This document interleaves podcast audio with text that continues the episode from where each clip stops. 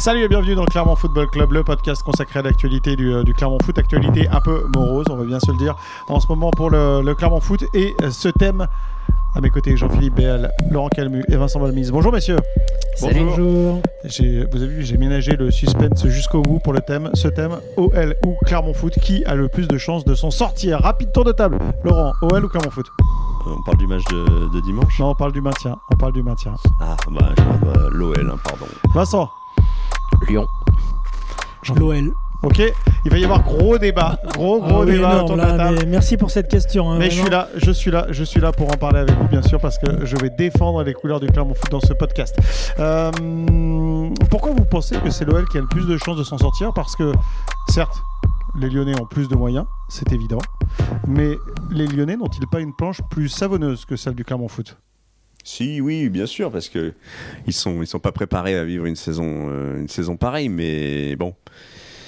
Il y a peut-être un moment où ça va se, ça va se, ça va se débloquer pour eux. Enfin, on peut imaginer. euh, j'ai- lu des petites choses avant, de préparer le podcast. Euh, je vois qu'ils préparent déjà le mercato d'hiver avec des, recrues qui, viennent, qui viendraient éventuellement du Brésil.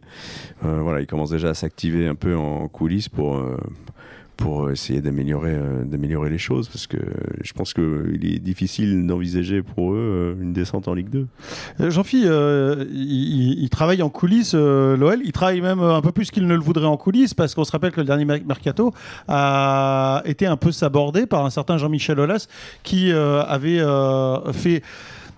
Euh, Je ne sais pas à quel point, en tout cas, péricliter le mercato lyonnais, mais en tout cas, qui, a posé des grosses difficultés. Il a fait bloquer les comptes de, de l'Olympique lyonnais à ce moment-là. Oui, à ce moment-là, c'est vrai. Après, euh, entre un John Textor qui a voulu euh, faire euh, avec l'ensemble de, de ses interlocuteurs français, euh, je parle club, ligue et tout autour, comme il faisait aux USA, a dû vite déchanter. et ça, ça a causé quand même pas mal d'atermoiements, euh, que ce soit en, en recrutement, sur le plan financier, bon les deux on le sait sont, toujours euh, très liés, et, même au sein de, l'organigramme du club, euh, ça voilà. Après, quand c'est peut-être aussi les limites quand on a plusieurs clubs. euh, il envoyait quelques signaux euh, envirant un coach euh, dans, son écurie. Enfin voilà, il y avait des, des petites choses comme ça qui ont ajouté un début de saison morose sportivement. Et hop, il y a vite une mayonnaise qui monte pour dire mais qu'est-ce qui va se passer avec l'OL Et là, l'annonce que avec le Père Noël arriveront euh, et la trêve arriveront euh, les moyens et une nouvelle équipe. Euh, Comme il l'a présenté, on s'attend à un gros changement quand même d'effectifs. Après, il faudra de l'acclimatation, venir faire venir des joueurs en les orientant au Brésil, peut-être, mais ah, c'est- à voir. Mais rien qu'avec la puissance financière, on va pas dire en- encore que supposé, malgré visiblement un, certain flou dans, pas mal de, choses. Je vois mal euh, l'OL ne, pas être capable d'avoir un mercato hivernal euh, assez solide pour s'en sortir. N'empêche, on change d'entraîneur, on veut changer les joueurs, les faire venir du Brésil en plein hiver pour pas jouer un titre de champion, mais le maintien avec Fabio Grosso à la tête de l'équipe, tout ça ressemble étrangement, alors avec, je mets vraiment les, grosses guillemets, avec peut-être un peu plus de capacité financière en tout cas euh, de ce qui a été présenté pour l'instant, mais est-ce qu'un avait un peu vécu trois, c'est-à-dire faire venir un entraîneur étranger, euh, prendre, faire, faire- faire du mercato mais pas forcément à, à bon escient, et finalement euh, pas rester dans ce qui fait euh, euh, le la, base d'ingrédients pour le maintien, Vincent. Ouais, c'est un peu. C'est là où je me pose des questions, moi, sur l'avenue de, Grosso, un jeune, un jeune coach qui a fait ses preuves en série B, il me semble, en Italie.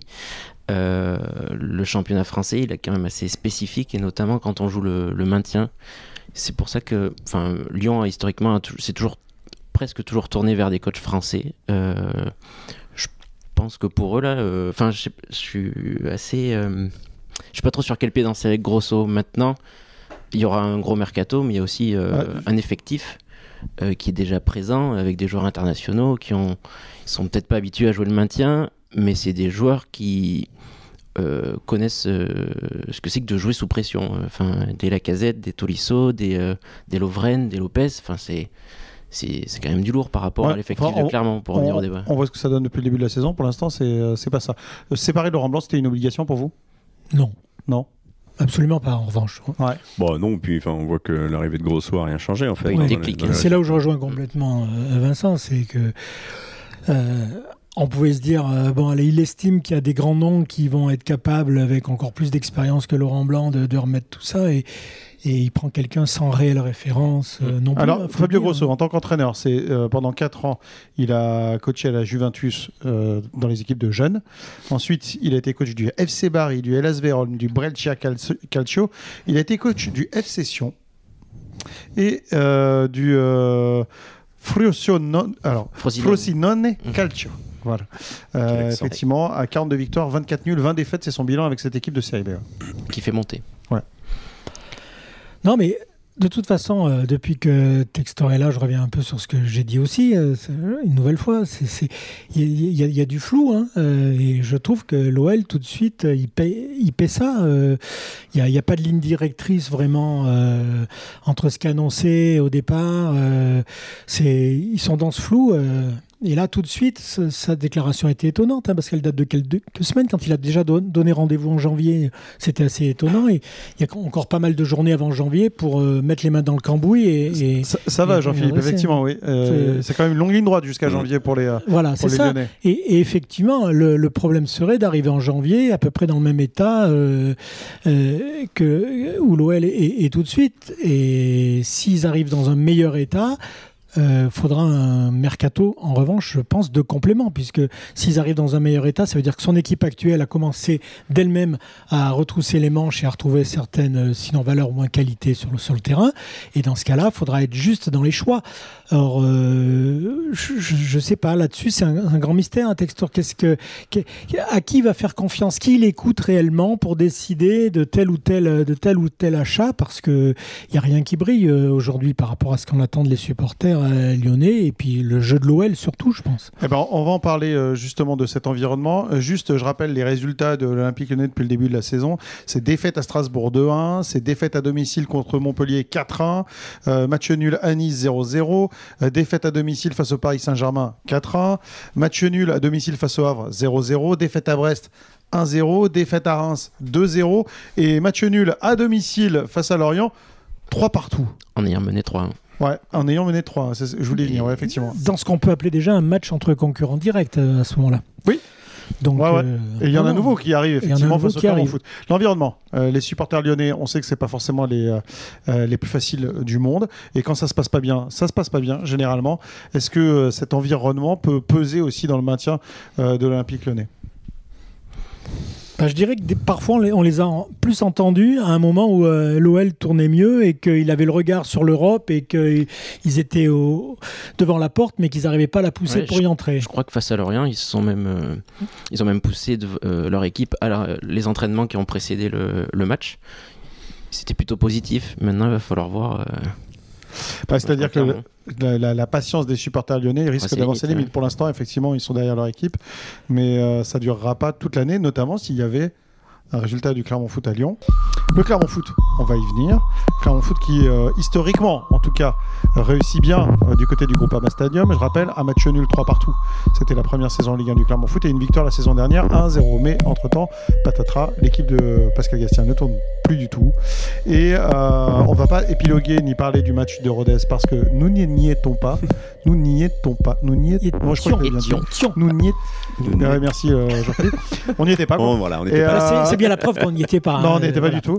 Euh, tout ce qu'on sait de ce match, c'est qu'il y a eu 0-0. Et on n'y euh, était pas, faut dire pourquoi quand même. hein. Oui, vas-y, explique. Pas pas parce qu'on. qu'on n'avait pas envie euh, de telle affiche. Voilà. Et je dis ça vraiment de façon très sympathique parce que Rodez, je trouve, euh, effectue une super, euh, une super saison en Ligue 2 euh, avec des matchs spectaculaires notamment, bien plus que ce 0-0 qui, euh, ne serait-ce que par le.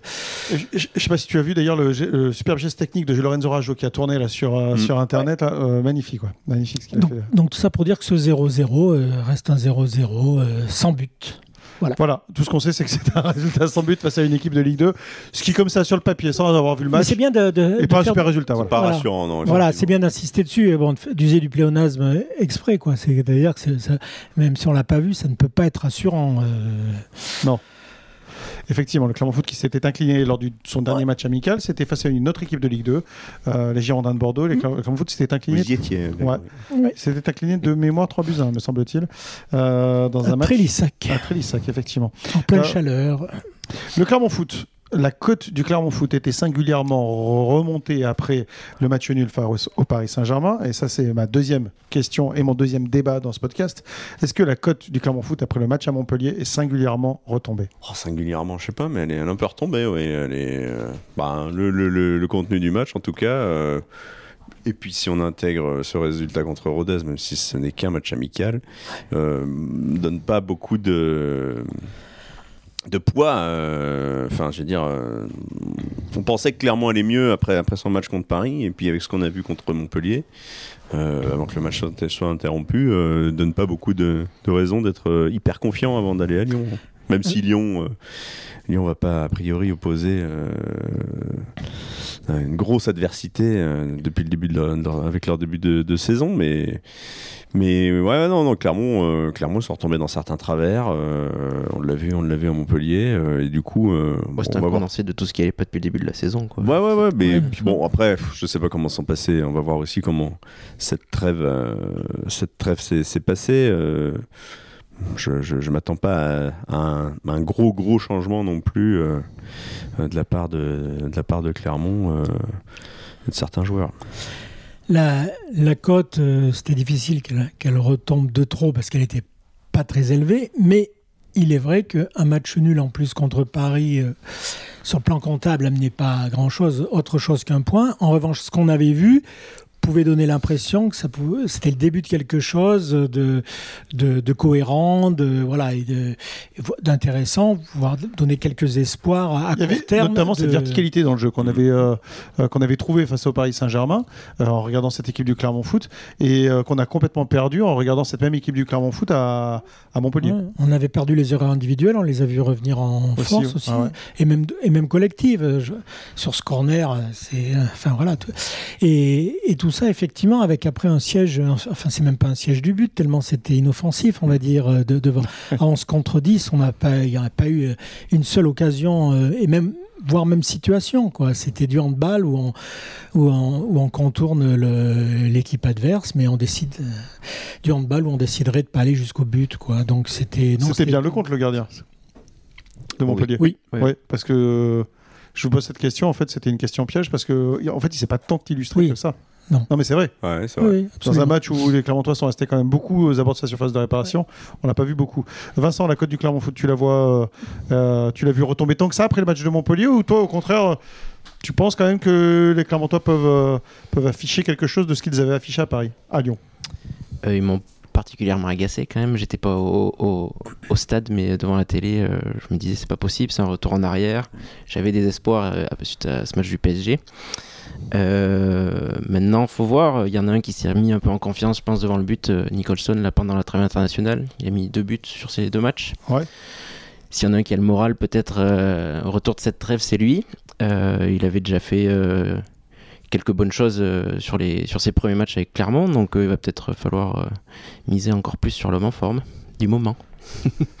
Effectivement, on peut attendre beaucoup de, de Chamar Nicholson, euh, Laurent, ou Bah, faut pas trop bah- en attendre, ou en tout cas, il faudrait le servir dans des conditions euh, adéquates. Quoi. Bah, en tout cas, euh, de, de ce qu'on a vu euh, depuis qu'il est depuis qu'il joue à, Clermont, euh, ce sont des choses plutôt encourageantes. hein. Euh, bah, déjà son match à Montpellier euh, Oui, a été, euh, voilà, a été dans la dans la droite ligne de ce qu'il avait fait euh, les matchs précédents au Havre euh, contre euh, contre Paris. euh, C'était peut-être un peu plus un peu plus compliqué, mais euh, dans le jeu, il est il est, moi je le trouve très intéressant euh, et on attend forcément maintenant euh, plus qu'une chose, c'est qu'il qu'il ouvre son compteur.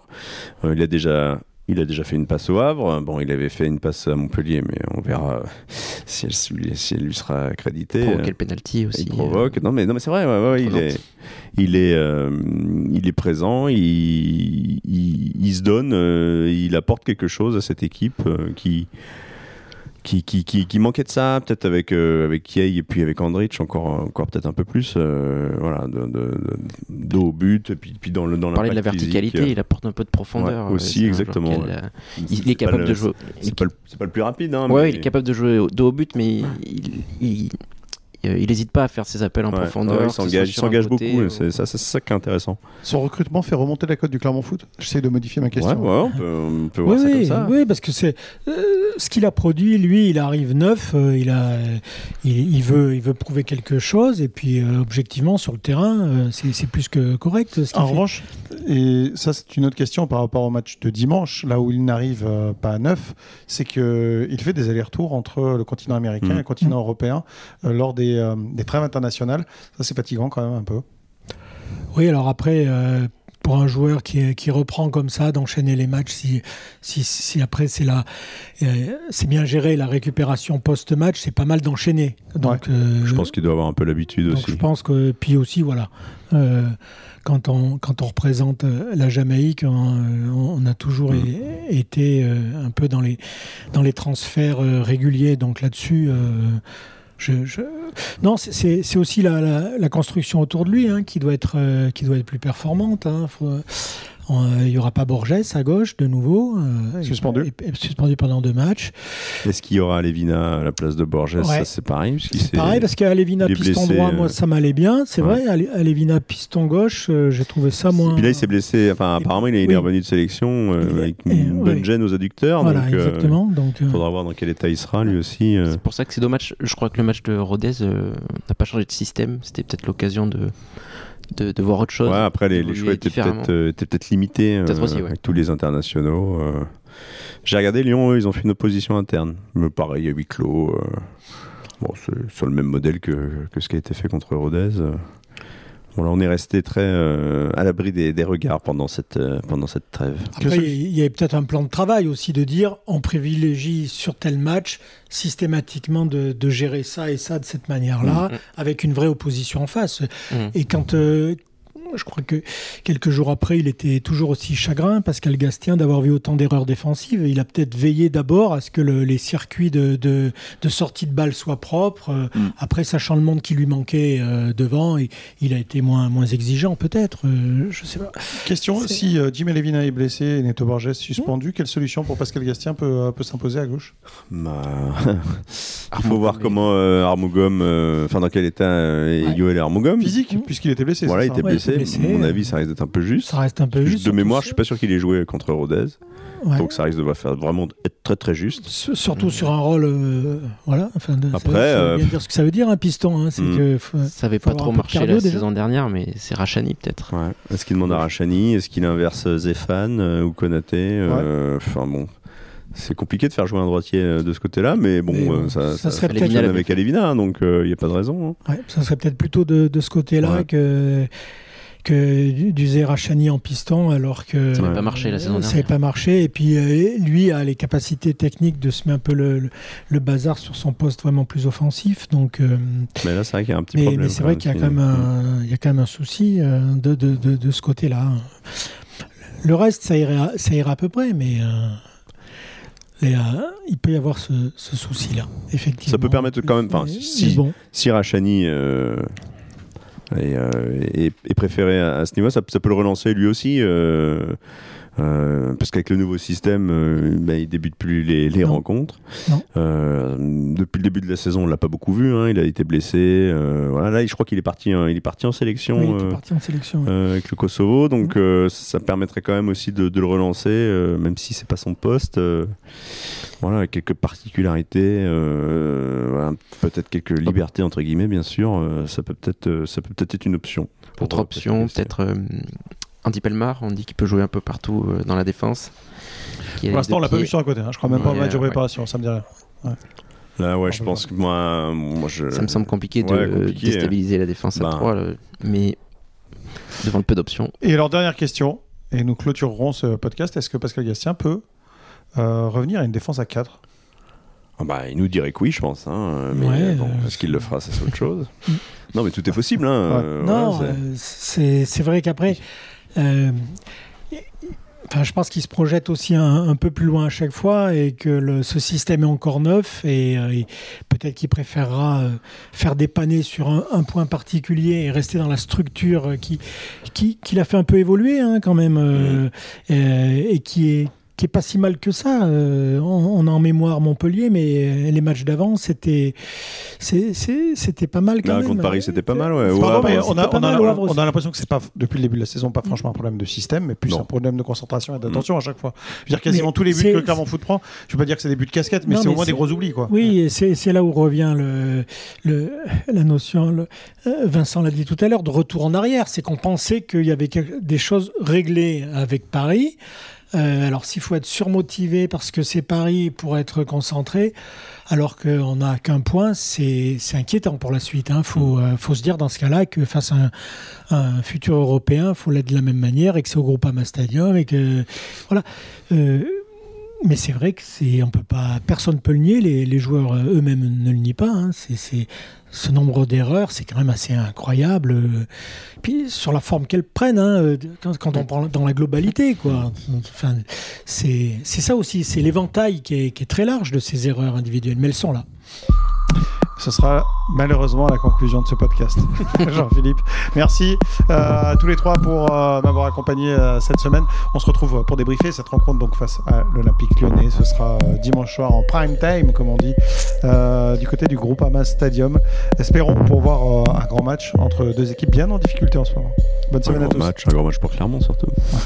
bonne semaine, ciao. Bonne semaine, Greg.